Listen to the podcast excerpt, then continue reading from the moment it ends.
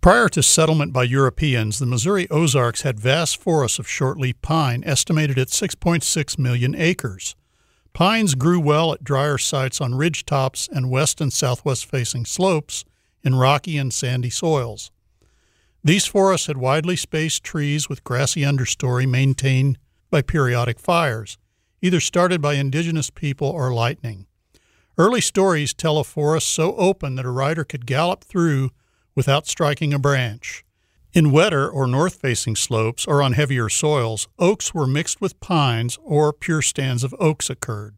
We have few accounts of these pristine forests and the animals that lived in them. The earliest chronicle dates to 1818 when Henry Rowe Schoolcraft mentioned elk, turkeys, and black bear commonly. It would fall to a trained observer to record the smaller wildlife at a time just before these forests were lumbered. Edward Seymour Woodruff was born in New York City in 1876. He graduated from Yale University, later earning a master's degree from Yale School of Forestry. He was then appointed State Forester of New York in 1907. It is unclear exactly why, but Woodruff spent March 10th to May 15, 1907, in Shannon and Carter counties. He made detailed observations in pine forests at a time when they were being quickly logged. Woodruff stated, quote, At the time of my visit, this section of the county was still clothed with a virgin growth of pine and oak forest, of which the characteristic birds were turkeys, red cockaded woodpeckers, Bachman's sparrows, and pine warblers.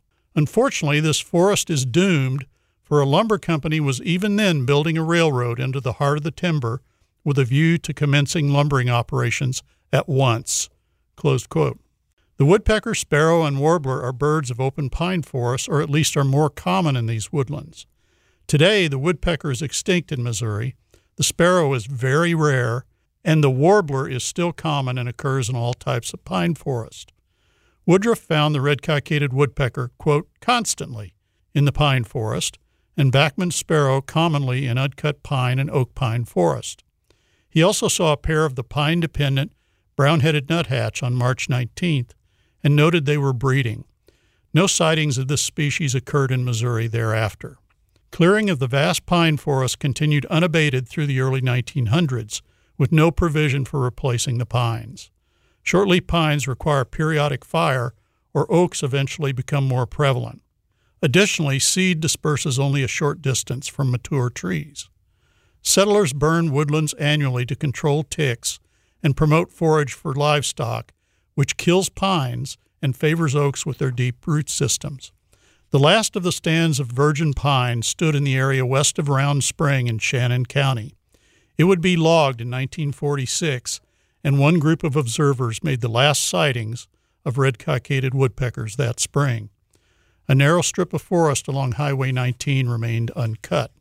The man to which we owe the valuable historical observations of pine forest birds, E.S. Woodruff, survived less than two years after his Missouri visit. He succumbed to typhoid fever in January 1909. Missouri's pine forests are returning, though. The U.S. Forest Service Mark Twain National Forest and other governmental and non governmental organizations are restoring pure pine forests in the central Ozarks by prescribed fire, selective removal of oaks, and most recently, release of brown headed nuthatches. The hope is for future reintroduction of red cockaded woodpeckers. I'm Bill Eddleman of the State Historical Society of Missouri. For more tales from days gone by, visit krcu.org.